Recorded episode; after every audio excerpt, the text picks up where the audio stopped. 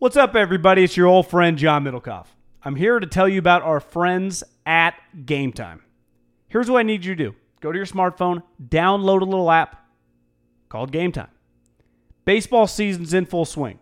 Oracle Park. Been there a million times. Never doesn't live up to the hype. Go get yourself some garlic fries, a brewski, maybe uh, some ice cream. They have very good Ghirardelli ice cream there. And when you do that, promo code HAM. So download the Game Time app, your first pair of tickets, promo code HAM, H A M, save twenty dollars. The A's, only going to be in the Bay Area for the rest of this season. You probably can basically go for free. Just buy a pair of tickets to any baseball game. They also have comedy shows if you want to check one of those out, or concerts. Game Time app, promo code HAM, save yourself twenty dollars. We don't even need a thank you. Just hammer that promo code. When you need mealtime inspiration, it's worth shopping Kroger, where you'll find over thirty thousand mouthwatering choices that excite your inner foodie. And no matter what tasty choice you make, you'll enjoy our everyday low prices, plus extra ways to save, like digital coupons worth over six hundred dollars each week. You can also save up to one dollar off per gallon at the pump with fuel points. More savings and more inspiring flavors make shopping Kroger worth it every time. Kroger, fresh for everyone. Fuel restrictions apply. Middlecoff! Tiger Hames! Uh, yeah, actually, Tiger, I've seen that first tee shot. It did look familiar. Now, he turned it into a you, four. I turned it into a... Oh, what is that? What's the highest I can take on this hole? An eight? Cool. You, we got to get going. You had this idea when we were at Harding Park that next year at the P G A Championship, we got to get some promo code HAMS after some after some of the top guys hit. I, I don't need it when just... Xander Schauffele's hitting. Tiger, Phil, yeah. Rory, Spieth. Yeah. When the fucking Bru- Bru- I want to keep calling him Bruce Brooks. When the big dogs are hitting, D J, we need some promo code. Yeah, hand. we need. And, and if you want to throw out whatever our sponsor is at the time next year, we'll also throw that in. But let's just walk before we run. Yeah. Promo code HAM Tesla. Tesla dot com. Promo code HAM. uh, and the golfers should they should be able to appreciate it, right? With all their marketing. Absolutely. Yeah. Fleet- Fleetwood has just some, I mean, guy, you got good hair. He's got, you got great hair. He's got elite hair. That flow. You, could you ever get that flow? Uh, I get, like, I, no, what, what does it do up top? I know it's long, but I need to see it like no hat, um, not matted well, down. I think when, well, when you have the long, you never prop up like you do. So it's, it's, it's closer to your head, tied to your head on the top because right. that, do is like it's like a girl, right? When a girl like Alyssa, her hair, but not all girls like the flow of it. But if we took ten girls and put them all together that all had long hair, they would all agree. Like some of them have good hair, some of them don't have good hair. Like oh, I love her. Like how much? Oh God, I love her hair. Like I hear that all the oh my God, her hair. And I'm like I, I don't. It all looks the same. But long doesn't just mean good when it comes to girls. That much I know. Well, well, one hundred percent. And as someone that has now dated some older demos, uh. The, you start realizing the fake hair extensions. Yeah, I've, I've. When you see a girl, they're like, "Oh my God, look, she looks gorgeous." Well, she, some of it's some fake hair and has the fluff, but it's genius. I'm all for it. Like it's you can't tell, you know. And I think girls, as they get older, their hair thins a little bit, like the the flow of it, and that's where the hair extensions comes in. And to me, it it makes a girl go from like a seven to a nine fast with thick, thick, flowy hair. I'm a big fan of hair extensions. Yeah. Yeah. It seems like a lot of work. And it gets wet. It's got to be done right, I think, too, because sometimes you see yeah, it. I mean, it's... Because I've heard that one, like, yeah, oh, I mean, you see, uh, you can see all the connections right there. I'm like, oh, yeah, I didn't notice. Well, that's, yeah, I mean, a good, I think, just to get them into your hair costs like five hundred bucks. So it's it's not a cheap endeavor. But it's not, it's hairclub dot com. Not cheap. Hairclub dot com. You got to get it on early. Hairclub dot com slash ham. Remember what they told us? It's not just for men, guy. Women right. can do it too. That's right. I love, speaking of uh, sponsors, I love that, seeing... That, that was, that's free advertising right there for I know, them. I they know, didn't pay but, for this week. No, I know. Which, But, but I'm all for it. I like them as partners. They're back next week, aren't they? Uh, Probably, yeah. Oh, okay. I don't know. I'll, I'm jumping ahead now. Um, all right, this podcast is brought to you by my bookie dot a g. Promo code HAM and the numeral one. Ham and the numeral one. Uh, that is a fifty percent bonus at sign up if you'd like, at my bookie dot a g, promo code H A M one. Uh, I feel a little bad about getting in on Tony Finau. Although I did tell you, go MyBookie. I did say Blazers in the points. So I said that one. But, but. I, but, but I didn't – I agreed with your Tony Finau point. He's going to win. And I, and I look at Finau like I do Fleetwood, like I do Ricky. These cats are going to win a major. And will you profit off it, or will you have bet on them in the wrong week? And it looked like I might have bet on them on the wrong week. I mean, I took Phil. You can live bet on MyBookie also. Yeah, this is a little risky. It. Okay. Uh, you can live bet on the P G A Championship, and the live odds right now, I'm going to go boop, live P G A lines. Koepka guy is the heavy favorite right now, minus one fifty. Again, these are changed. By the time you've listened to this, you know, if you listen to this in a couple hours, it's going to be changed. D J plus five fifty. Rory's in some trouble. Tiger's in some trouble. I kind of like Ricky, twenty to one. I think he's a couple under right now. Uh, some guys that aren't making the cut. Spieth. He had, what did he shoot today? Four under. He's plus, he's seventy. He's a uh, seven and a half to one. So basically, there's a couple guys. I think Fleetwood, Spieth, Ricky. One of those three is D J are going to be in the mix right when it's all said and done uh, against this guy that I don't know. Is he Tiger Woods, the white version? Because that's that's what he looks like right now. Yeah, I, he's the to me he's the closest thing. I I thought this after probably after I watched Jason Day's interview on Thursday. It, he feel, Koepka feels like the closest thing to me to Tiger since Tiger. Now, obviously, Tiger's run was much longer and more prolific. But at this point, he's just like Tiger's thing was if he was at his best, you just somebody else's best wasn't beating him. And right now, is anyone else's best beating Brooks Koepka's best? And his best comes in the in all the majors.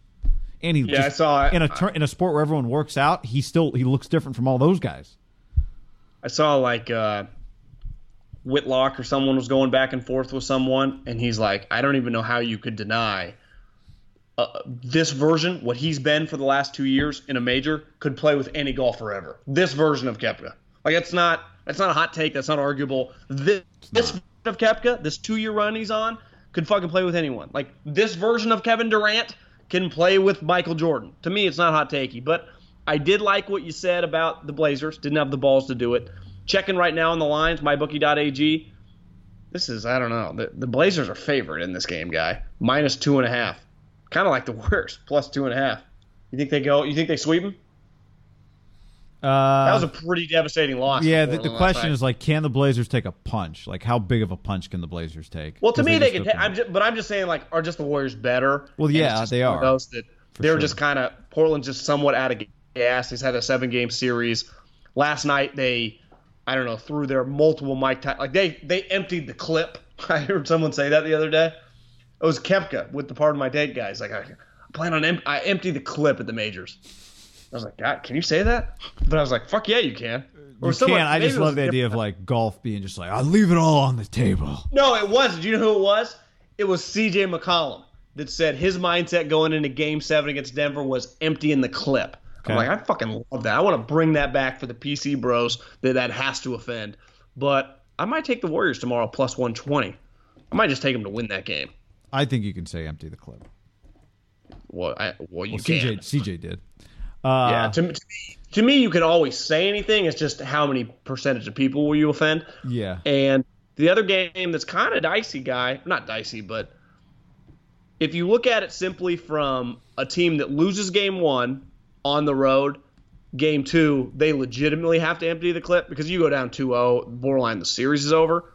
The Raptors tonight, plus six and a half, but to me the, the sexy bet is they're two and a half, they're plus two fifty, so you bet one hundred bucks, you win two hundred fifty bucks. I kind of I like that. I like the Raptors tonight. All right. What do you like? Uh, I actually do like the Raptors tonight. That, that game one was really good. I hope Kawhi empties the clip. I hope he does too. Uh, did you know? Because I, I, uh, well, actually, we'll get to that later. We'll go. Let's talk about the Warriors right now. Yeah.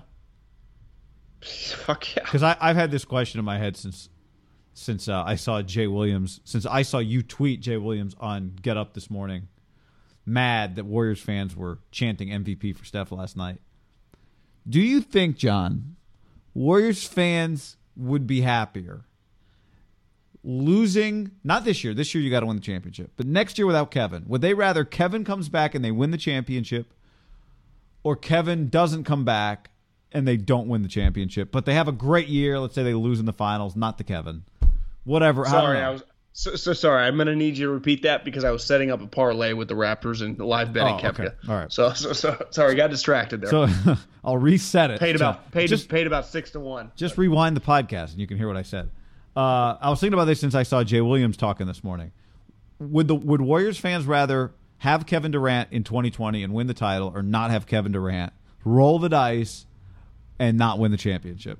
What would be a more fun year? Like, what would they take right now? Because I feel like where, where where do they lose in the playoffs? Like round one, or do they make it to like conference? No, finals? Say you have a great year and you lose game seven of the conference finals, or even the fi- the N B A finals. I don't know. It would when hurt. You say great year, when you say a great year, like they win sixty games next year? Yeah, they're the two seed, and they. I, I think they would all be like, "Give me my boys back," you know. Give me that last night. Give me and lose. Let's get the fuck. And lose. And you know what? Three motherfuckers, four if you count Iguodala, that that breathe, I eat, count, I count sleep. Iguodala.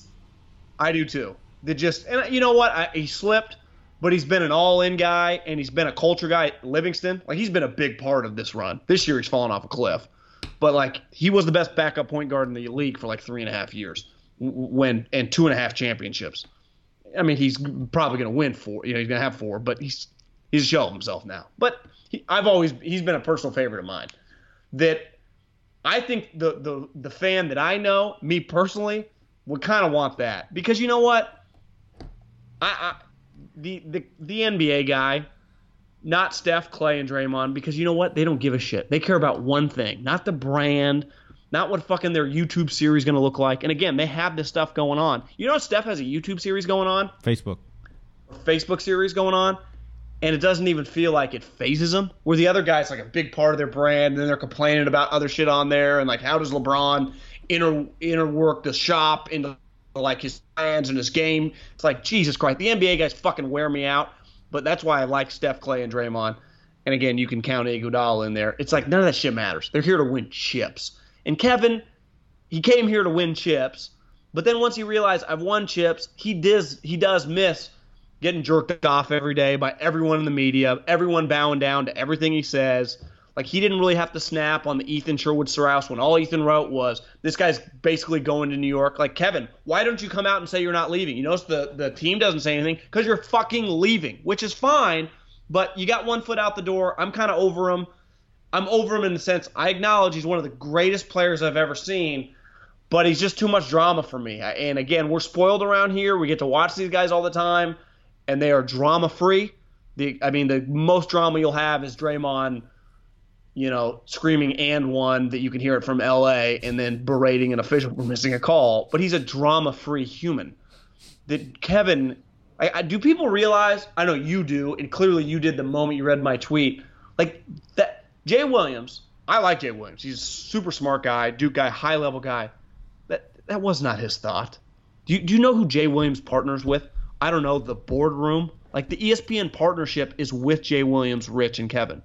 Where do you think Jay Williams, who is kind of an old – when you listen to Jay talk about basketball all these years, why, the one reason I always like him, because he's pretty level-headed. You know, he's just – I've always thought he was a really impressive guy. That's probably why Kevin likes him just personally. Where do you think he got that thought, guy? Where do you th- – who, who last night did that bother? I mean, come on, right? Who even noticed? They've been chanting M V P for Steph. I mean, in this, like, it's been going on for years since before he won an M V P. But I think what's, what I think so funny. Think about that. Is that every, everyone responding to that get-up take was like, "This is the most absurd take anyone's ever had," and I don't see anyone. It shows you how naive kind of sports fans just get, because you kind of get in this like this vacuum of you just see who gives the take. Because if he had said, "You know what Kevin told me," the, oh. the internet would have broke. Right? That is Kevin's thoughts. Like. That bothered Kevin. Can't we just acknowledge that? I mean, you, me and you are acknowledging that, and I got a couple D Ms this morning from people. Do people not realize why you said that? That this is not some just like, this is one of Jay Williams' craziest takes. Like, that is the reason Kevin is leaving, was because as crazy as this sounds, and people are going to be sitting at their fucking desk listening to this like, what? He's leaving because of shit like that. Not just that, but that's the type shit that drives him off a wall. When Steph, and this is what to me separates Steph from him, is in not in a million fucking years, if Kevin would have been in the spot Steph was in, would he have got on that plane and flown to the Hamptons and told them, when Kevin looked at him, and after they all went through, and he said, Steph, you're the M V P. Why would you want me on this team? And Steph said, because fucking I, I want to win. That's all I care about. I don't care about the other bullshit. It, it, like the Stephs, the Kevin Durants, this guy never won a championship, but he was like this, the Steve Nash. They don't – that thought – We're we're all human, so like things that offend us that probably don't offend us, yeah. But that would never have crossed his mind. Well, time God, and... he told Scott Van Pelt the other night when they won in Houston, like it's this was yeah. an impressive win because we were missing the best player on our team. Right, and Jay Williams had like, to use that line when he talked about this incident. Right, I don't call it an incident. This thing that happened that's been happening for years where they chant M V P. He's the everyone knows he's the best player. Like. So this is just a creation from everybody else.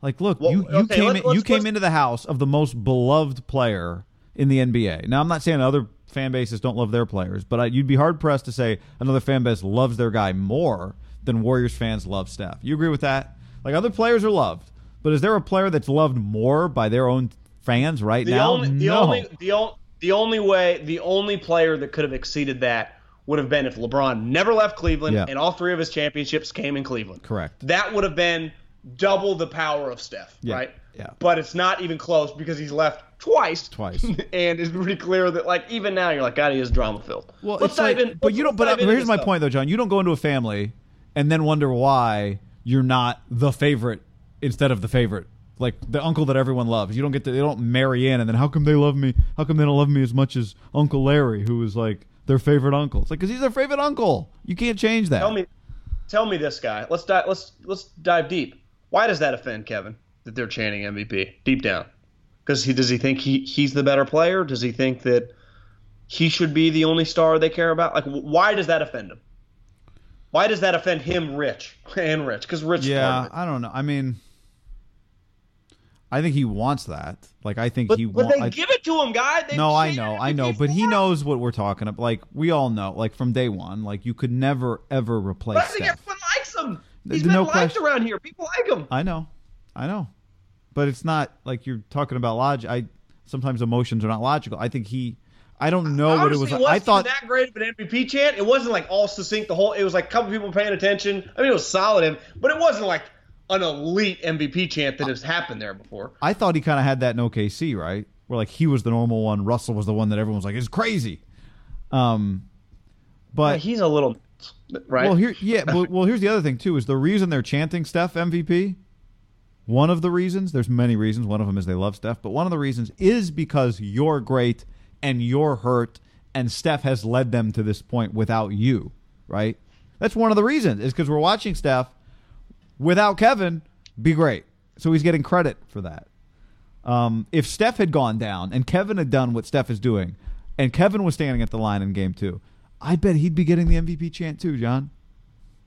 Guy, he one thousand percent would have. But my, my thing is, and this shows you how special the Warriors core is, and they just, they're not wired like that.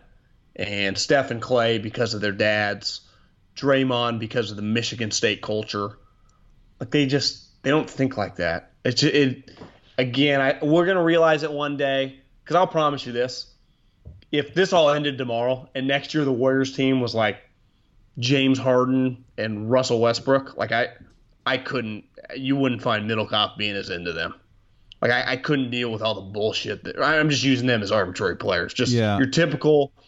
Anthony Davis. Like if it was Giannis and Zion, I'd be like, okay, because I, I I know the way those guys act. I I could not do like James Harden and fucking LeBron. Now I'm not saying I don't like watching them, but just their N B A A A U bullshit. Well, I would say this too. It's not just the most talented guys. I think you would find if this all ended tomorrow and the Warriors put together a forty-four win team, that team would have more individual player drama than this team. What's well, an N B A? It's just an N B A thing. Right, historically, it, it's it, you, you you nailed it, man. Indivi- it's, it's, it's individualized... They've had every opportunity to act like winning isn't their priority, and they just keep acting like winning is their priority. wouldn't you say that this last week has been like one of the truly great validations of this little era? John, it has been amazing. Like, uh, uh, do you think there's ever been a player as good as Kevin Durant that's winning that a fan base won't shed a tear when he leaves? As wild as no. that is. Has there ever been a player on no. this level? Like, in his, it's one thing when you're old, but it's it's mind blowing. And again, well, I think, think about it. Not, that's not all him. Part of it is like they won without him, and they just love Steph and they believe in Steph and that whole thing. It's not all about him, but this is pretty wild the way this is unfolding. And I don't know what's going to happen if he, when he's not coming back in this series, right? I, I got to take I got to take for you. And I'm just, I got Koepka on the background. He, Koepka, the basketball equivalent would be like if Kevin Durant met fucking LeBron James with a little Steph Curry in him. It's not even, this is this is stupid. It's not even fair. I mean, Jesus Christ. Did uh, wow. Uh, feet on down. I, I do the, the two biggest all time crushers. I mean, crushers were LeBron's the worst the first time he left because people were like, he's not gonna leave. You know, he's gonna leave. He's gonna leave. And then he devastated the way I'm on national T V. I think not quite as bad, but when Kevin left O K C for the Warriors, because everyone's like, he's going to leave for the Warriors? Like, come on, no fucking way. And when he did it, just because it was so crazy that you couldn't envision it until the fucking Players Tribune tweeted it out and he actually did it. And then you read the article, like, he couldn't really sleep and they're in the Hamptons. You're like, this is insane. But I think, like, like this move, and I even think a little bit LeBron last year, different LeBron last year because I think Cleveland would tell you, yeah, we know we're fucked when he leaves. But it's kind of just been out there. We're just acknowledging he's probably going to leave again, and he's already left. I think with the Warriors, it's now – it's been kind of the running theme all year. And someone with the Warriors, buddy, texted me the other day, like, kind of making fun of – it was like a Colin Cowherd rant or something. And just like, you guys need this. And it was like, you know – I think the media rides a lot of things, but I do think that the N B A players create this drama. Like, if they simply said, like, I'll, I'll give you an example, the Russell Wilson New York Giants drama. It kind of picked up a little bit, and you're like, well, how would he even pull this off? Like, right. Why are they going to trade him? And, right. and then, boom, it's just over because he signs. So it's like N F L drama, which would be the equivalent with quarterbacks, never ever get to that spot. One, because the teams always have the leverage, and two, the player doesn't necessarily want to be leave because it's their team and they run it if they're just compensated. We're in the N B A, like, Kevin, bro, you've created a lot of this. Like, there's a fucking elephant in the room and there's been for a year, and it's only grown as the year's gone on, and you refuse, like, to say, like, I'm not thinking about it. Bullshit. You know, like Kyrie, like, you guys, you guys kind of go politicians, where I think a lot of people go, you're a little fraudulent with this stuff. And then – like the Ethans and stuff, the moment he signs with New York, if that's what happens, the media would be one hundred percent validated in everything they've said about him, right?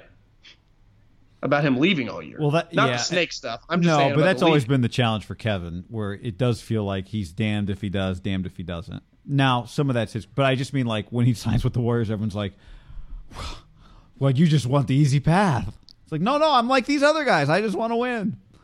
Um, but yeah, that, that. But I, but that, I do think I like the moment he signs with New York, and he won't have to answer it till he has his day press conference. Like, Kevin, you just left the Warriors, who just won another championship, to the most, arguably the most dysfunctional organization in the league, and the team that just lost the most games in the N B A. Well, how you have done two of the most extreme things in N B A history in a three-year yeah. span? Yeah. Like, what? It doesn't even feel like there's a rhyme or reason. Like with LeBron, it was pre- it's pretty clear what he did, right? Him and Wade were going to partner up, and then Bosch said they were in, and they're like, okay, let's go to Miami. And then he's like, you know what? Wade always getting hurt. The team wasn't as good. The, the Cleveland was good then. He's like, I want to go home. Like, because they, they're mature, kind of like, matured I'm never, a little. Yeah. But I was like, I'm never going to be like, Ohio clearly means a lot to them. They're always going to be like, fuck you, you never got it done here. So he, to me, he went back for the right to win a championship, and he got it done. The moment he did that, then he came to L A. It's pretty clear why he came to L A, right? Make money, do business shit. And play for the Lakers kind of on the side. Like, Kevin's is just like, what What are we doing here? Like, what's the – I just – what are we shooting for championships? Or are we just shooting to kind of be a mercenary? I, I don't know. And he's just – the Warrior guys are the opposite. They all – Steph, this is the only place I ever want to play. Clay, like, yeah, no shit. He's They take care of me. I never want to leave anywhere. Draymond says over and over, because it's kind of a question, will he get the max? This is where I want to play the rest of my career. Like, all their chips are in the middle of the table on this. And I saw something last night during the game. Like, clearly Steph and Draymond have a perfect relationship because Steph needs Draymond, Draymond needs Steph. Like, it's just perfect. Klay, I, I could see some times where if I was Klay, like, Draymond would drive you nuts. Just personally, just because, like, I, I don't need to be pushed and shit. Like, I'm just a grinder. Like, I, I don't need you to do. And I remember when I worked at Fresno State, there'd be certain players that would love to, like, get in the middle of, like, a pregame speech or a practice speech and give the rah-rah stuff. There's a large quarter of the team, of some of your better players, that think that guy's a fraud. Like, yeah. You don't need to give me the the fucking run-through-the-wall speech. I'm wired like that. Right. Now, some guys need it and some guys like it. But the one thing, like, if you watch on the court, Klay's respect for Draymond as a player, like, Draymond will come up to him. He doesn't yell. He just, like, will do a little hand motion, like, bro, just slip it here. And you can tell the next time down, Draymond's, like, going uh, Pistol Pete Maravich, like a no-look fucking laser to the corner. Their basketball I Q, let's call it what it is, is higher than Kevin. Like, Kevin needed them more than he needed them. Kevin needed them more than they needed him. And Bob said it, like, we're going to win championships with or without you. How many? I don't know. But we're going to win again. We will never not win with you. So what do you want? Right. Like, we're secure enough. We're here. We're sitting here with you because we are secure enough in ourselves. We'd be stupid not to want you. But if you say no, we'll fucking be okay. And I think Kevin – Koepka made that putt? He's ten no, under no, no, guy. He tapped I mean, in. He tapped in. Well, how – oh, is that a par five? Jesus. Yeah. That – That I, I think there's an insecurity that drives Kevin that is just so – that can't be overstated enough, and I think that's what Jay Williams' words are. Like, I I don't think LeBron James at this point is necessarily insecure. Like, he, if you just ask me, like, I'm the best player in the world, and he believes it and he should. Yeah, and he just – but even I don't think he needs – yeah, I agree with that. Yep. He's not doing I, I think Kevin – basketball I think to him. Kevin, And I think it's clear he doesn't getting roasted for his defense on SportsCenter. He just it's not going to be on his radar. But I think if you if Guy Haberman, you sat down for dinner and you guys had a mutual friend, you guys were just you, Kevin, and like two other guys. You're sitting there, you're like, Kevin, you know what? I think this year you're the best player in the world. Like, you said that to his face. I think deep down he'd think, like, this guy just saying that, trying to be nice to me. Does he truly believe it? Am I the best player in the world? Like, he he'd go through that thing. Where, like, Draymond, Klay, and Steph don't need that. They just go, yeah, we'll get together on the court, and I fucking – you put the bet against us, I, I dare you. I don't care if, I'm the, if you call me the best player you, in the world. You can put, like, put me on any Bill Simmons rankings on E S P N. I don't give a flying fuck. Yeah. Tell me what time the N B A Finals tips off. Kevin's there, great. If he's not, whatever. You, tell Ron Adams to give us our defensive game plan three hours before the switching, and tell me what we need to do, and we'll and we'll come out on top more times than not. Are you enjoying the uh, Curry brothers? All the shots of Dell and Sonia? Sonia's a babe, bro. I am enjoying it, John. Because Seth's hitting shots. Because Seth hit that big shot. He had a uh, hookup. He's a pretty just good little role player. But the one, the three to the three that gave them the lead late, and then they came right down, and Steph threw the pass to Draymond, who threw the hoop to Looney. Great. That was a fucking incredible play in transition. Uh... to take the lead back, I think. But the Seth, like, I thought Dell's reaction to the Seth the Seth three was pretty awesome. He was just, like, holding his two- head like he couldn't believe, like, what? Like, it was pretty cool, man. No, it was. It's. Uh, I'm thought, enjoying like, this. Are you enjoying this more than the Harbaughs? Because that was higher stakes, right? Like, that was legitimately anybody can win. So that was different. Um, That was kind of cool, too. I, I What I... cool is that Seth not validating his career because he's in the N B A and he plays. To me, if you're in the N B A and you play on a good or a bad team, like, that is just an incredible accomplishment. If you're in the N B A, play on a playoff team, that is an extra incredible accomplishment. If you're in the N B A and the seventh or eighth guy on a Western Conference Finals team, like, you're a fucking elite player. Like, Seth is, to me, starting to validate him. I'm just watching him last night. He had that one play on, like, a loose ball where he tipped it out. And I think Van Gundy was like, that was a really good play. You know, he's just a – the Currys are just fucking smart. He, honestly, Steph's more talented, taller. Seth is a little more just a little more fundamental, and he probably has to be because he's just not as gifted. But you can see where, and the N B A has kind of shifted to what he does well, shoot threes. But he's just, he plays his ass off. I, I just thought you just, I thought he was excellent last night. Like, to me, the Draymond was probably the best player on the court, start to finish. Like, it, to me, his box score doesn't even do his game justice. It felt like he had twenty, ten blocks, fifteen rebounds, and probably just ten assists. His assist guy are fucking laser beam passes. I know. It's like, woof. Is he the best? I, I tweeted this last night, two things. I think he's playing the best basketball he's ever played in his life. And that's saying something. Like, just these last couple weeks. Overall game. Just his mastery of the sport. And he is as competitive as any player I think I've ever seen in my life. But Seth, I'm with you. It was, it's been fun, and he's just, I, I my takeaway is just Seth's a really good N B A player. Yeah, but there I was mean, a time when he like what his role. Yeah, like he couldn't I'm get off the right bench now, for no, no, no. I'm just happy for him, just because you know I'm it's probably not always been easy being Steph's younger brother in the once you're in the N B A. Like, why are you here? And um, George Karl won't put him in games and on a bad team. Uh, how many? How many? Cool. Like how many teams would Steph not play for? Like, what would the Lakers do for a guy like that? Just a three-point knockdown yeah. shooter. Uh, I one thing that's underrated with the Warriors, I think, is how good they are at catching passes. Like, they catch a lot of passes. Like, you forget. Like, not everyone catches Looney's every got, pass. Looney's got pretty good hands. Yeah, Looney's yeah. got good hands. Big guy. Like, they because, the like two. you said, Draymond throws the lasers. Steph's are kind of come out of nowhere sometimes. They just – they're – Iguodala throws Iguodala throws passes hard too. Yeah, he does. He he's got. I mean, as he said, did you see the clip of him running into the locker room after the game? Yeah. After he stole Damon, when he's like on Sports Center. Yeah. When he's like, these motherfuckers, looking at his hands, and Windhorse is talking, and Sports Center picked it up. Yeah, you're right. They just. It's an all. I, I I do think that the, I have a lot of respect for the Blazers. Like, they got a lot of moxie, a lot of fight. They just. I, I'm not a uh, I'm not John Wooden or Coach K here, so I don't know the defensive switches. But do their bigs have no clue what to do on some of these, on that pick and roll, and just what the Warriors kept running, whatever the action was, their guy would just be like kind of stopped by the uh, by like the top of the corner of the free throw line, and he would never know which guy to take, and then they would constantly just get layups and dunks. It was Myers Leonard.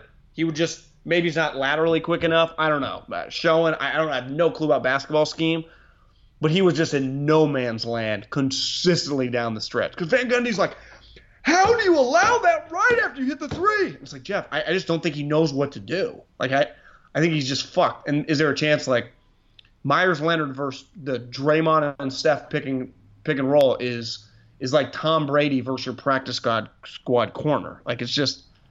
It's the biggest mismatch you could possibly have, right? He's just slow-footed, stiff. Like, there's nothing you can do. So if that guy's going to be in the game, which he was for offensive purposes, you're screwed on the other end. And the Warriors just feasted down the stretch. Because the Warriors last night, they didn't really just come back off gun and threes. They just they got a bunch of layups and dunks down the stretch. I mean, uncontested. Because Van Gundy's like, how do you allow him? And it was it was kind of crazy. Like, this is a Western Conference Finals. I know. Easy layup. And the Warriors aren't exactly Michael Jordan or LeBron in their prime driving the lane, right? Like, if they're if they get two or three back-to-back-to-back layups, you've really screwed up. Because they're not necessarily, like, beside Draymond, like, looking to go to the rim. So when that happens, it looks like a different sport. And I think that's why Warriors fans are like, yeah, see you, Kevin, because this is a little more fun watching this team. Ball moves a little more. How about the muscle memory of just like Kevin's out? That was why I kind of thought, God, Houston might empty the clip on him and beat him, was because it just took you a while. But it was like took him like three or four possessions when Kevin's calf pulled. And, guy, again, they, we're, we're now two, three and a half games. They have not looked back at all. Ball well, movement. It turns out, even though he hasn't needed to play as well the last few years, Steph's probably practiced just as hard as he always did, right? He hasn't cut cut short as – like, ah, I'm going to cut back to three days a week, four hours instead of five hours, five days a week, or whatever the hell he used to do, right? Well, Guy, how, how about this one? Because I, I thought this guy was a pretty big slap. The moment you get suspended, if you get suspended Dude, on the Warriors, I, I I red flagged the shit out of you. Played thirteen and a half minutes I'll, last night. But I'll give him credit that Jordan like, Bell, right? His yeah, Jordan Bell, his effort the last since Kevin went out, he clearly has not been picking his ass and yep. just hanging out totally. at practice. He has been grinding because how about this? Jonas Jerebko, Quinn Cook. Clearly these guys take their shit seriously. And maybe that was a watershed moment for Jordan Bell when they suspended him. But he would not have been and been able to look like this without, when no one's looking, working really hard, right? I, I give Jonas Jerebko, you know, totally. You hear coaches say all this time, you got to be a pro. You got to be a pro, guys. Stay ready. They got guys, I don't even know you really practice in the N B A, but clearly these guys stay ready. I thought that's a great point on Jordan Bell. Uh, speaking of staying ready, oh, God, you're right. The flow is super long right now. For Fleetwood. I didn't realize how long it was. You like that Super look or long. no? You think, you think I can pull that off? That's what I'm asking. Could I just you? go for it? I don't know how long that would take to grow that out.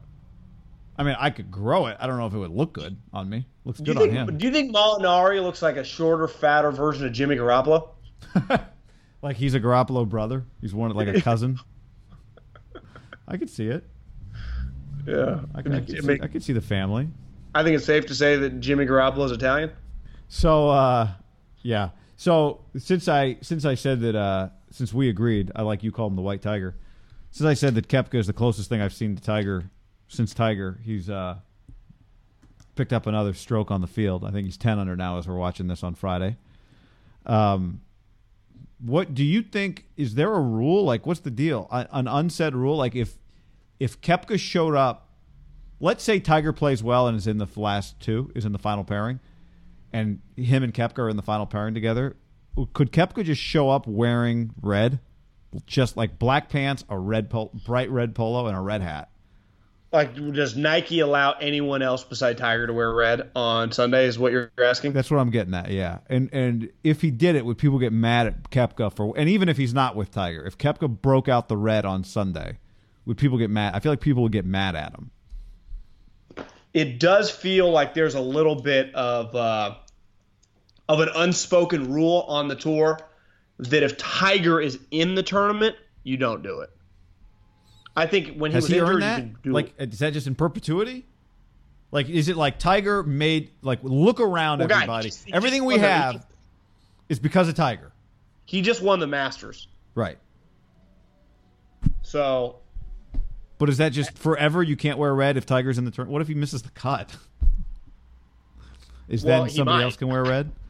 Yeah, I, I think once he reestablishes himself, FedEx champion, uh, well, he wasn't the actual champion, but he won that tournament. Was Rose, Did Rose win the tournament that you called? Or, I mean, Rose won the FedEx? Rose won the FedEx Cup, but Tiger won the tournament. Tiger won the tournament. Uh, yeah, I just, you know, I, I just don't think you can do that. I agree with you. I'm, you know, Brooks is a bit of a disruptor, but uh, I agree. I think Tiger's done so much for golf individually that it's his. But I just wonder, like, because right now it feels like Koepka is, he's he's kind of Tiger without the red shirt. I mean, I don't, I don't know, man. Like, is Brooks Koepka going to end up winning this thing by two strokes or by twelve? Well, to me, if he wins this by four or five. I, I'm not exactly a golf historian. Uh, I, I remember when Tiger did the Tiger Slam, like Jack Arney, those guys never won a Grand Slam. I don't know if the Grand Slam in golf has ever happened like in modern day golf once Jack got on the tour. The Tiger Slam was he just won four straight majors. They just weren't all in the same year. Mm-hmm. Like he went U S Open, British, P G A, and then the Masters. You go four majors, guys, four fucking majors in eight in eight attempts. Like, your last eight majors, you won four of them. And won the P G A Championship last year, that famous picture when Koepka's girlfriend's staring at him. He beat Tiger head-to-head on right, Sunday. Right. Uh, the he won back-to-back U S Opens. I think it's fair to say, like, the Masters is the most, like, glorious and just historic. Like, we talk about the most in the States. Obviously, the British Open's big. But in the States, the Masters, if you could pick one, you'd probably want to pick the Masters over the U S Open. But you get...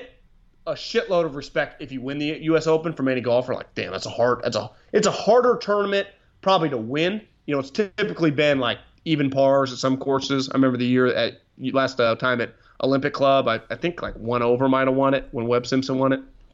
and Furyk snapped it on sixteen. But you win back-to-back U S. Opens? Think about this. Phil Mickelson has never been able to win a U S. Open. He's going to go down as probably a top six or seven golfer ever. And more than likely will never win a U S. Open because it's so fucking hard to win. He's won two of them, and he wins this. I think they call this the hardest field in golf because it's like one hundred sixty-five golfers. Every It's all the top ones, even more than – because not everyone gets into the British. There's exemptions. Uh, the Masters, it's based on like certain rules of the last couple of years. This guy, every time I look up, guy, he is just so close to the hole. I – Because I heard, I was listening to this golf podcast. And by the way, finished second at the Masters. He finished second at the Masters. And at one point in time, on Sunday afternoon, was leading. That, that's the other element here. So he's won the la- three of the last seven. And one of the ones he lost, it took Tiger Woods doing something crazy. And he was like in the lead on like seventeen on Sunday. So he did a T two. So you've won three of the last seven, and one of them was a T two. He wins this, especially kind of like a muscle flex win at, at this tournament that's hosted the U S. Open. You could argue this would be one of his more impressive wins. Think about this also. His first two rounds, him going, I mean, if he ends the day at double-digit under, he played with fucking Tiger Woods coming off the Masters. So it's hard to tell on T V. The crowds actually don't look that, that crazy. Maybe there's just not as much space. He played with Tiger Woods. That's I'm, John, does that add a little? Like, yeah, I'm looking at guys that won the U S guys that have won the U S. Open back to back. It's a long list because I mean, not a long list, but it goes back to eighteen ninety-five. So um, quick, I, I just I just put one hundred dollars into my account. Would you not recommend betting on one of these guys that are a little bit behind against Koepka? I kind of feel like just bet Koepka to win the U S. Open right now. Just just to win the. Uh, I like what you're doing there. Because check out those odds. Because right now, so he's won two in a row. Here, are the, I'm just going to go through the list as I talk to you here. Tiger's never won back-to-back U S. Opens, let alone three in a row. Um, Curtis Strange won back-to-back. I'm looking to see if anyone's done it three in a row. Uh, b- b- b- Nickel. Um, I, I, I can get I can get Koepka twelve to one to win the U S. Open right now. What do you think? Well, if he wins this tournament by five or six... That'll become what? Six to one? Yeah, I mean, I, I would imagine he will be the heavy favorite. Because it's one thing to win a tournament. It's another thing to be playing super hot and then just dominate. Because that's what Tiger did, right? He started winning, and then he started winning the biggest tournaments by five, six, seven shots. It's like, uh, this is fucking nuts. How's he doing this? And I, I think that's what, if you just like sports... And if you like Tiger, even if you're not that big of a golf guy, you can respect this guy is kicking serious ass and taking serious names. I wonder if there's a way to find out how he's played it. How has he played at Pebble? Can you go? You know who well, won? In, you know who won in fifty-six, right? The U S. Open. Uh, Snead. No, come on. Uh, uh Kerry Middlecoff. Kerry Middlecoff. He won twice actually. One in forty-nine too. Yeah, I mean, uh, it's my great-grandpa, that spells his name differently, was a great golfer. Uh, Ralph Guldahl won back-to-back. Bobby Jones won back-to-back.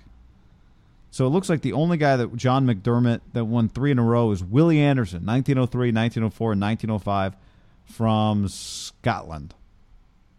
Again, guy, why I would be hesitant to bet this guy on the U S. Open would be like, this is the craziest thing we've ever seen. But is there a chance that he's just going to go on this run that when it's all said and done is the craziest thing we've ever seen? Well, it's just like, are you going to say like, oh, the odds the odds don't allow for this. This doesn't happen. Or are you just going to say like, I'm watching this guy dominate. So I'm going to bet against him because no one's done it before. I'm just watching him play. He's he's five up on Spieth right now. So that he's means five Spieth's up for second place. Dropped a little bit. Who do you like more, Spieth or Fleetwood? Who do you have more faith in? Uh, Don't you think Spieth, if, if let's just say Koepka can somehow come back a little bit, and is what's Kep, what's Spieth right now, minus five? Yep, second place, sixty-six today. So it, if we can get Koepka to be like minus eight, do you give Jordan a fighting chance, just kind of mentally outlast him? What do you think about that bet right now? I get him plus eight fifty. Put a little cash on Spieth. Spieth? Yeah, just just because would you agree that if Spieth somehow were to be to catch Koepka and beat Koepka, it would be Spieth's like greatest victory? Yeah, because he's been struggling so much, and Koepka's been so good. I'm gonna put a little cash on Spieth. I'm going to wait for Koepka to get one more birdie. Okay. Cause, and then I might just give up if he gets a couple more birdies. Because probably just happened. How do you come? How do you come back? Like, what number does he have to be at today where you go, this thing's basically Isn't over. It supposed to be harder right now? Isn't right now when it's getting hard, supposedly? They say it's twenty-five mile an hour winds. I, do you see the wind blowing there? It no. looks pretty calm to me. Yeah, where's the goddamn calm. wind, Mother Nature? W- what number is is does he and eighteen at today where you go, this thing's a wrap? Well, to me, if he's six shots up, then it's over. So if he's at twelve or eleven and they're at five. If he's at eleven and he's at ten right now, what, what do you think? Well, if he's at eleven, can Jordan get to eleven over two days? That'd be my thing. But is he just going to stop scoring? Is Koepka just going to... But I'm just saying, if you just look at it, he shoots even, even Saturday, Sunday. How does Jordan get to six under? He shoots sixty-seven, sixty-seven? Because that, if you told me that Jordan goes sixty-seven, sixty-seven, that is an incredible weekend. Because he shot well, sixty-six he just, today, right? He shot six, so he went sixty-six, sixty-seven, sixty-seven. And that still wouldn't – that would tie him if he finished his day at eleven and then he just goes par, par, you know, even, even. All right, here we go. I mean, is he going to snap a fucking drive? Is is everything just right down the pipe? Driving That's my five. thing. He doesn't miss. He's hit three out of four fairways. Breeze. Trying to hit his fourth fairway in five holes today. Oh, and he's in the rough, John. He missed the fairway. But he's in By the rough, guy. Five yards. He's in the, he's in the easy part of the rough, it looks that like. That ball bounced twice on the fairway before it landed five yards into the rough. Pretty good aim. Crushed. This guy's just a machine. What do you think about the Nike hats? I don't like them, but I get them. You know what I mean? Like I like. I just saw them and when I saw them first. I was like, "That's kind of cool."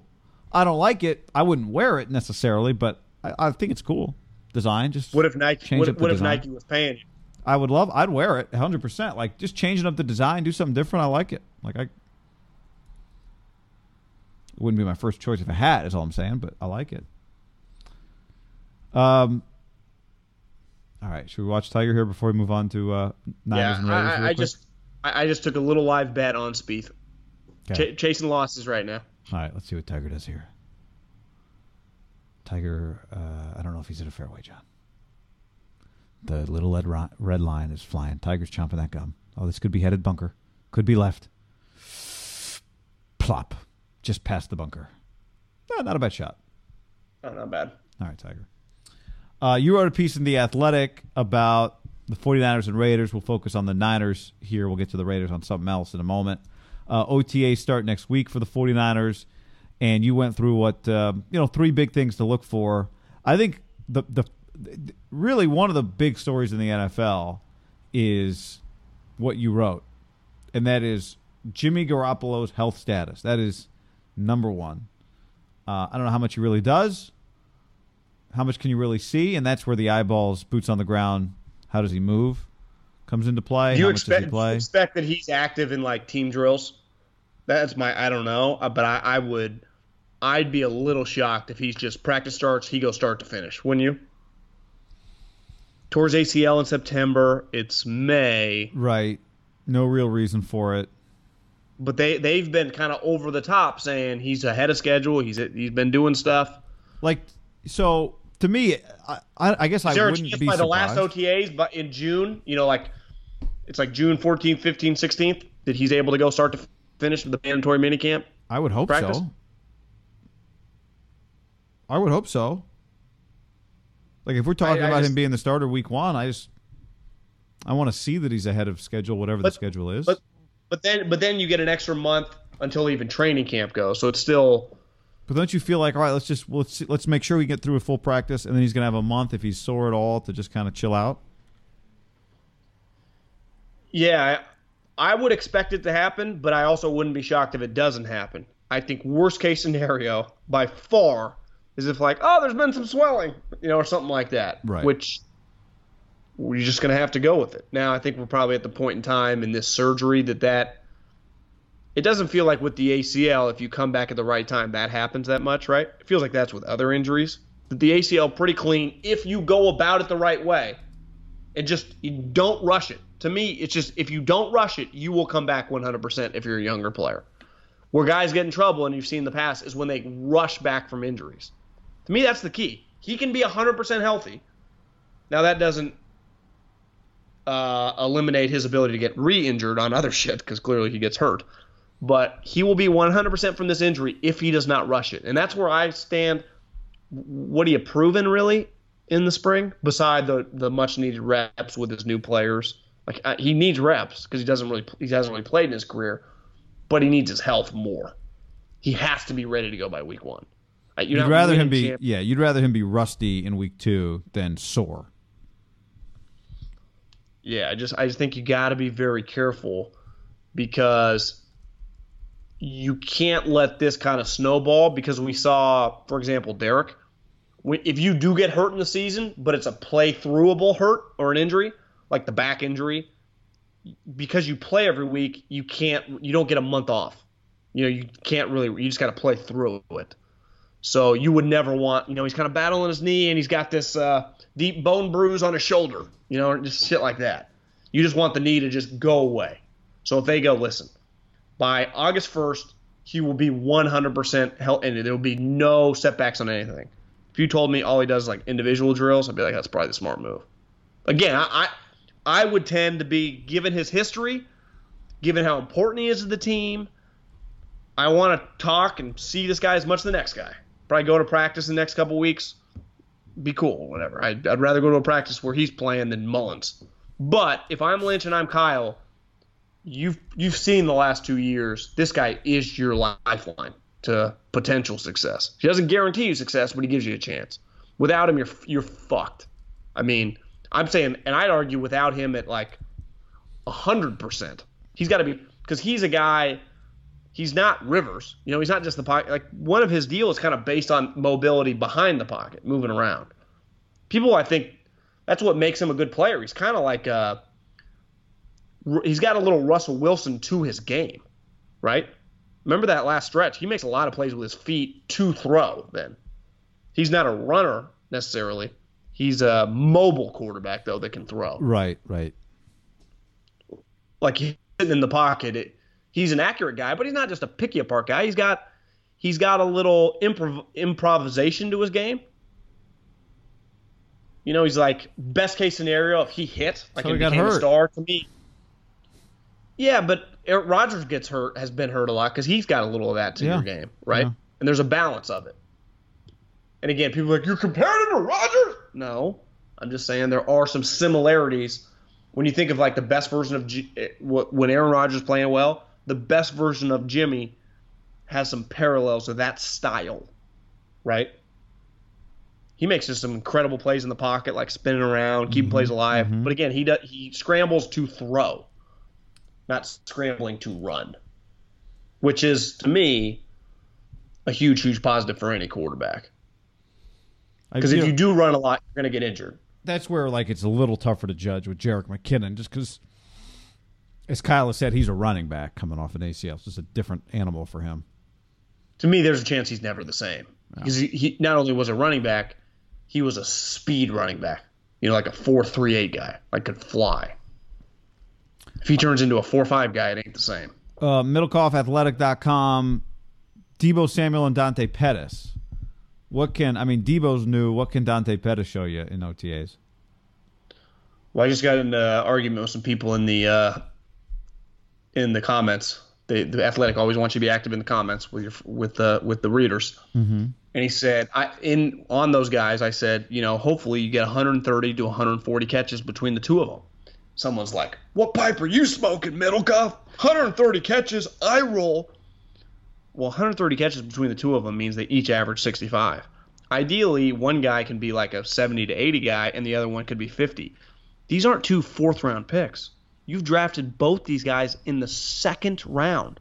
One you traded up to get. The other one you took with the fifth pick in the second round. You know, sometimes rookies get seventy, eighty catches. Th- these guys... You could argue, are your one and two wide receivers? I tell me if I'm taking crazy pills, but if they're not well over one hundred, one of these guys is going to feel like a bust. Now it's, I mean, but it's just a letdown. They've invested a lot into these two humans and their receivers in a throwing league now with a quarterback coming back. If I tell you that both these guys aren't over fifty, I mean, is that a problem? Oh yeah, I, for a second I thought you said one, one of them needs to be over one hundred. Yes. Well, no. Yes, I, it's a I did combined. one hundred thirty total. So right, if right, you right. No, I, I think when people hear that, the number sounds a lot crazier. That if they got one hundred thirty total, that means they could average sixty-five each and get to a one. It's not that crazy. I'm not asking for no. eighty I think catches between the two of them. I think anything under sixty feels because again, these are second round receivers, and one's going to be a second year player. Yeah. I mean, ideally, and, wouldn't you want one of the two to probably be over seventy? Uh, yeah. You would want that, yes. I mean, last year, John, their number one receiver was their tight end, George Kittle, who had twice as many catches as Kendrick Bourne, who was their leading wide receiver among receivers. Well, I'll give you an example. Like uh, So, like Kendrick Bourne, John, he had forty-two catches. He's an undrafted free agent. So if I want forty-two catches, I don't need to draft you in the second round. If I want fifty catches, I don't. I'm not taking you in the second round for fifty catches. Like I can get I that mean, th- as a free agent. I think you're wanting both these guys to be well over sixty, and one of them to be close to the eighties, right? Yeah, these are second round picks. I, I know. That's why I snap back at this guy. Kind of pissed me off. As you should. I mean, seriously. But I, I'm going to look at uh, the Pittsburgh Steelers, who have a big void, right, at wide receiver because they traded one of them to the Raiders. Well, last year, Juju, think about this. I'm not asking for Juju because Juju was a home run pick, was a second-round pick two years ago. Do you know how many catches Juju had in his second year, even next to Antonio Brown? I'll tell you. Uh, he had one hundred eleven. one hundred. Yeah, one hundred eleven okay. catches. James Washington. Here's one. James Washington from Oklahoma State. The Pittsburgh Steelers drafted him last year in the second round. I like James Washington. What would you imagine with getting rid of Antonio Brown and James Washington probably going to be their number two wide receiver, thirty-eight as a rookie, excuse me, thirty-eight targets. What type of production do you think they're looking for James Washington? Probably sixty to seventy minimum? Yeah. James Washington, he had, he had sixteen catches. God. He's going to need to take a huge step. Well, I'll tell you this. Like, the guys that are between, obviously, one hundred catches plus. That's There's ten guys on that list, including tight ends. But one hundred catches, two of that would be two hundred. I'm not. No, I'm, no, I'm I, know, low, I know. I'm just barely over one hundred. I know. I'm just, but I'm, I'm just breaking down the list here. So after that group, and, you know, some of these are running backs, so I'll try and leave them out. But on the, like, the eighty to one hundred list, like, those are legit wide receivers, right? Mike Evans, Tyreek Hill, Keenan Allen, Uh, Jarvis Landry, Brandon Cooks, Robert Woods on the Rams. These are the guys that had eighty-plus catches. On your seventy-plus list, you've got Kenny Golladay, Emmanuel Sanders, um, T- Golden Tate, Julian Edelman, Amari Cooper, Adam Humphries, T Y. Hilton, I, but, Tyler Boyd. But I, yeah. I, I think a good example of eventually you're going to need to hit on a Devontae Adams, a Juju, or whatever, on one of these. Like, one of these guys is going to have to. Do you know what Keenan Allen had in year two? He had seventy-seven catches. He had seventy-one in year one. And they drafted him in the third round. So that meant two years, just Keenan Allen alone had one hundred forty-eight catches. And again, I'm not asking that out of these two guys. I'm asking between the two of them to average a little over sixty each. Now, ideally, I think the best way would probably be one of the two of them establishes him as a stud, probably seventy-five to eighty-five. Then the other guy can be lower fifties. But I'm going to need I – I can't draft second-round fucking players. And this is what this argument with this idiot – I'm not supposed to say that, but this is not Twitter. This is uh, on the uh, on an audio version because that his take was moronic. Like, uh, I roll. If they're not, then, yeah, there's some of the talk about John Lynch and Kyle having no clue how to evaluate is going to come to – come to roost because time to shit or get off the pot with some of your picks.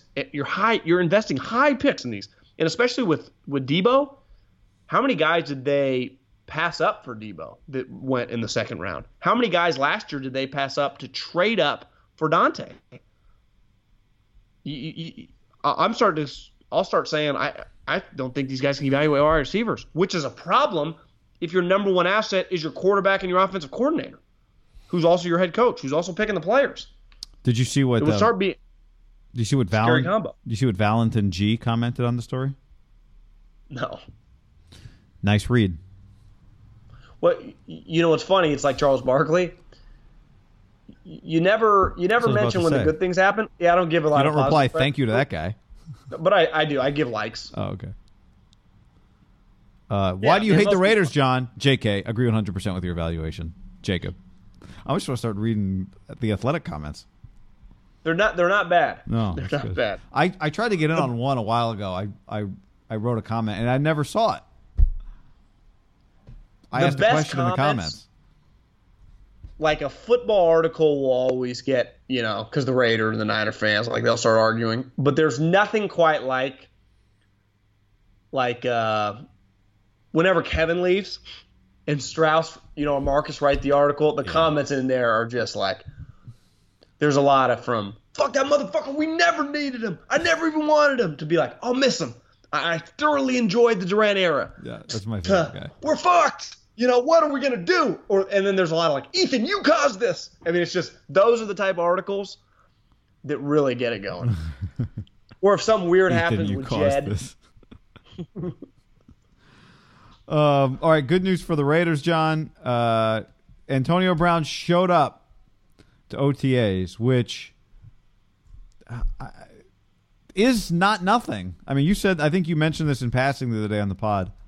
But that's Antonio Brown showing up when you look around and go, Le'Veon's not there. Odell's not there. Who are the guys on the level that get away with it who you would expect it from? As a guy that didn't show up last year, and you know, we talked about Le'Veon, like I it would have been nice if the Jets, and maybe they did, maybe they didn't, I don't know. When you do the contract, you say, you know, I know this isn't really your thing, but this year at least we'd love we we we'll do this deal, but you need to show up. Maybe that was part of the conversation with A B. I don't know. Um But the one thing you can't deny is it does feel like he's all in. Can't deny that. Antonio, yeah, you, you cannot, because there, to me, there are three major divas right now in the N F L. There's Odell, there's Le'Veon, and there's Antonio. And Antonio has taken – Tiger just hit in the water, or I guess that's the sand. A completely different tactic this offseason than those guys. And whether it's he's doing it for some future Facebook video, I don't know. But he is there, and those two guy individuals can't say that. You know, Odell Beckham has been in the building twice, and one includes the introduction press conference. He's been traded. Wow. Le'Veon Bell has not stepped foot there since he signed his contract. Like, I, I would imagine Gruden's pretty fired up when he sees that. Like, he probably takes pride. Like, I thank God we didn't get Odell or Le'Veon. I think around, and we were talking about this the other day. Everyone in the N F L is kind of validated right now that didn't sign Le'Veon. They wouldn't want that. Like, you're paying you all this money through your lifeline. Well, Antonio, he got thrown a lifeline, one, because no one was really trading for him, and no one was going to trade for him and then pay him. Well, the Raiders did it. So the least, to me, even if it is voluntary, you do kind of owe them. They took care of you. You got to take care of them. And in fairness, he's taking care of them. He's out there busting his ass. He's spending a lot of time. You see, he took his kids, uh, Apollo and the other one, to uh, Santa Cruz Beach Boardwalk. No. They helicoptered from wherever they live. God, and they were, like, fantastic. Riding the rides. Yeah, he took a helicopter ride the other day around the Bay Area. And, again, he, he gets on the jet and flies back to, I think, Florida, wherever that big-ass house is that where Drew him and Drew orchestrated the trade from is. So it's like it's a terrible look. I To me, it's a – we're giving Antonio credit because we also we just kind of naturally assume, like, oh, we're sure he's going to show up.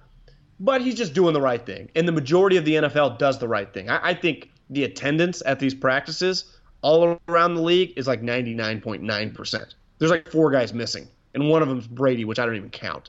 And the other two are Le'Veon. Why aren't Odell. We crushing Brady? So to me, isn't it more of an indictment on Odell? I'll give you an example. If the Niners had signed or made the trade for Beckham, and let's say Odell, who was here, and Antonio was here, but o- Odell hadn't been to one practice. That'd yeah. be a pretty big red flag, wouldn't it? We'd we, be crushing him. We would be. And, and Antonio Brown, I, sometimes when people think you're a slap, if you just do the right thing, people are like, oh, look at him. Like, Antonio will probably tell you, I've never missed a practice. Because the one thing you'd argue he does hang his hat on is, like, the work. He grinds. He eats from that El Chapo guy. Not El Chapo, the drug dealer, but El Chapo, his chef. And do you know what's fascinating about following him on social media? Is that he'll they'll have practice or whatever, workouts, you know, early in the day before lunch. And then, again, these practices are so, such a joke, guy. You're done at like one o'clock in the afternoon. He'll go home, and then he does like another workout in the afternoon. You can't really argue that Antonio doesn't work hard. No. You know, I, just at his craft. Well, did you say, they speaking of craft, that they asked Bill about Tom not being there, and he's like, I don't talk about guys that aren't here? Like, he said that recently? Well, just like at O T As when it happened. Like, why isn't Tom here? He's like, I don't talk about guys that aren't here. Robert had more to say. Robert's like, you know, we love Tom. We, because Tom didn't show up to O T As last year either. But but I think last year felt a little different. Remember, they were in the spat and the fight. Yeah. And they were not on the same page. Right. So there was like a lot of talk. Will they ever like each other again? This year, he's just forty-two. Do you, he just won the cha- do you blame him for not showing up? Like, just he wants a little time off. Yeah, I'd say he's got a few more pelts on the wall than Le'Veon does in New York or Odell does in Cleveland. Yeah, you just you don't get to be put in that same like conversation. Michael, I, I don't think Le- Michael I Bennett's I bet Le'Veon either. In Philly? No, in uh, is he on the Patriots now? Oh yeah, they did trade for him, huh? I didn't think he went to O T As either. But again, like it doesn't seem like that one's an issue. Yeah, it also feels like Michael Bennett's thirty-four, thirty-five years old. Like, that's not that crazy. You know, he's just going to be a situational pass rusher for them. Maybe just want some time off. He's got more pelts on the wall than either Le'Veon or Odell, too. Again, I'm not the biggest Bennett brother guy, but he just I, I think Odell – to me, Odell's not as – because he did not, in fairness, like he didn't choose Cleveland. The Le'Veon thing, to me, Le'Veon and Antonio Brown, those are two guys, both kind of forced the hand of their situation, right?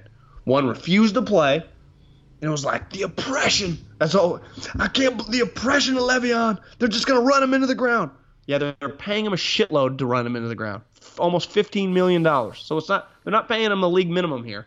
And Antonio that went scorched earth. They both got what they wanted ultimately. One traded and got a raise. The other one didn't get what he wanted technically, but the one team that went above and beyond to pay him, the Jets, no one else was even in that ballpark from what I know. Over like they gave him an extra like fifteen million dollars. Most teams were offering him pretty much like a what essentially played out to like a one-year ten-ish million dollar deal. He got basically two years, almost twenty-seven, twenty-eight million dollars. Like you kind of – that's a big difference for you, Le'Veon. Like you do owe them a little respect. Don Draper said that's what the money's for. Like, yeah, they're they're paying you a little extra. Just show fucking up. To me, if Le'Veon was in this area, remember, he almost signed with the Niners. To me, I'd argue this, even if the Niners got him for really cheap, I'd be like, God, this might be a disaster. Now, the one thing I keep getting back on Le'Veon, and I try not to forget this, because at the end of the day, he is elite. So that can't. Le'Veon Bell to me. Like, that's where Le'Veon and Antonio, like, Odell's more of a creation, really talented. But those two guys are, have been all pros, have led the league in rushing, led the league in touchdowns. Don't miss games unless they sit out the season, right? Like, I, I know what Antonio Brown brings to the table. It's like one hundred twenty catches. I know Le'Veon Bell brings to the table. Yeah, the question with Antonio was, will Antonio show up? Just that was a general question. It wasn't an O T A question. Yeah. And so far, the answer's been, yep. Well, it, it, and I think the bigger question with Antonio that we won't know, like, how will he handle losing? Because so far, he's For passing sure. all the tests. For sure. Showing up. Everyone likes him. He goes, takes Derek to work out. He's, like, working out with Trent Brown, trying to get him to not be too fat. Uh It's all relative. I mean, he's just a big guy. But I think he's they have the same agent. To me, it'll be Antonio will be judged off like him and Gruden spats. Tiger hasn't hit a fairway yet, John. Well, it's, Tiger is. Yeah. Can we just stay on for this last Koepka hole? Well, is that going to be ten feet? I'm not sure that he makes the cut. Oh, wow! Long putt coming up for Koepka. How's this tournament so easy for this guy? I don't know, man. What's his deal? That's a great question. What is his fucking deal? I don't like my Spieth bet as much. I should have put it on Fleetwood. Oh, you pulled the trigger on that? Just, I just put a little hundo on Spieth because okay. I want to get joy. If Spieth were to win, I think it would be a pretty unreal moment given how shitty he's kind of been. And it would also mean he probably beat Koepka on Sunday. It would be a pretty sweet television. So I want to be a part of that. Phil has no chance at even par. None. But I like the momentum that Jordan has. Yeah. I don't think... The uh, problem is I, I just don't think Koepka... Is Koepka going to get it? What are the chances he doesn't get a bogey this week? He's a Laker fan. Is he? Yeah, he's I a like big Laker fan. I wish fan, he wore like so. a Florida State logo out there, but I know you can't. Florida well, State He colors. told the part... The Pardon My Take guys asked him, like, if you could pick one of your teams that you root for to win a championship in the next couple of years, who would you choose? And he starts off by going, yeah, he's like, well, I think it's safe to say Willie Taggart and Florida State. They're not even close, so it wouldn't be them. He kind of ripped him. I was like, damn. I mean, he's a, he's a he's a Packer fan, I guess, too. See, he's, I, he's like, I was a big Favre guy. I'd love for I I'd, I'd love for him to be like maroon and gold every Sunday. Sometimes I think probably happens more with like individual guys, like tennis star. It, I mean, golf guys do go to college. That maybe that they don't take as much pride in the college because they were kind of an independent contractor when they were there just to like play golf. Mm-hmm. They don't view it like if you were a football star at Florida State, like right, the, right. the Miami, U S C, you were like a cool guy on campus. It just means a lot to you. The coach, you're just interwoven into that campus community. Koepka's like, no one even knew who I was when I was at Florida State. Yeah. So I do think it's like, hey, Brooks, you could kind of retroactively and now start taking pride, right. and they'll piggyback on you. Like, like did, did anyone know State who Jordan Spieth? Yeah, anyone know who Jordan Spieth was when he was on campus? No, he Texas? Did, like, Jordan, yeah, because Jordan took a lot of pride when he went to Texas. Like, it was a big deal. I think he's a bad example because he's from Texas. Like, he he was well known. Everyone know Tigers, who Ricky was at OK State? Probably, yeah. Uh, Yeah, he's like the number one guy. And their program's a big deal. Like Florida State, maybe. I don't know. Yeah, it's yeah. not a golf school. I know this. If, if I went to a Southern golf school and then they got good at football, I would I would just kind of oh. leave them. Like like Justin, like I, oh. he's smart. He became friends with Saban. He helicopters and him he, for like, games. Yeah, he tweets Roll Tide. I mean, it's, yeah, genius. Go Dogs. Okay, adios. Later. Peace out. Mother's Day is almost here, and you can get her the most beautiful time-tested gift around. A watch she can wear every day from Movement. Whether mom's into classic dress watches, rare and refined ceramics, or tried-and-true bestsellers, Movement has something she'll love. And right now, you can save big on the best Mother's Day gift ever with up to fifty percent off site-wide during Movement's Mother's Day sale at M V M T dot com. Again, that's up to fifty percent off at M V M T dot com. This is the story of the one. As head of maintenance at a concert hall, he knows the show must always go on. That's why he works behind the scenes, ensuring every light is working, the H V A C is humming, and his facility shines. With Grainger's supplies and solutions for every challenge he faces, plus twenty-four seven customer support, his venue never misses a beat. Call quick grainger dot com or just stop by. Grainger, for the ones who get it done.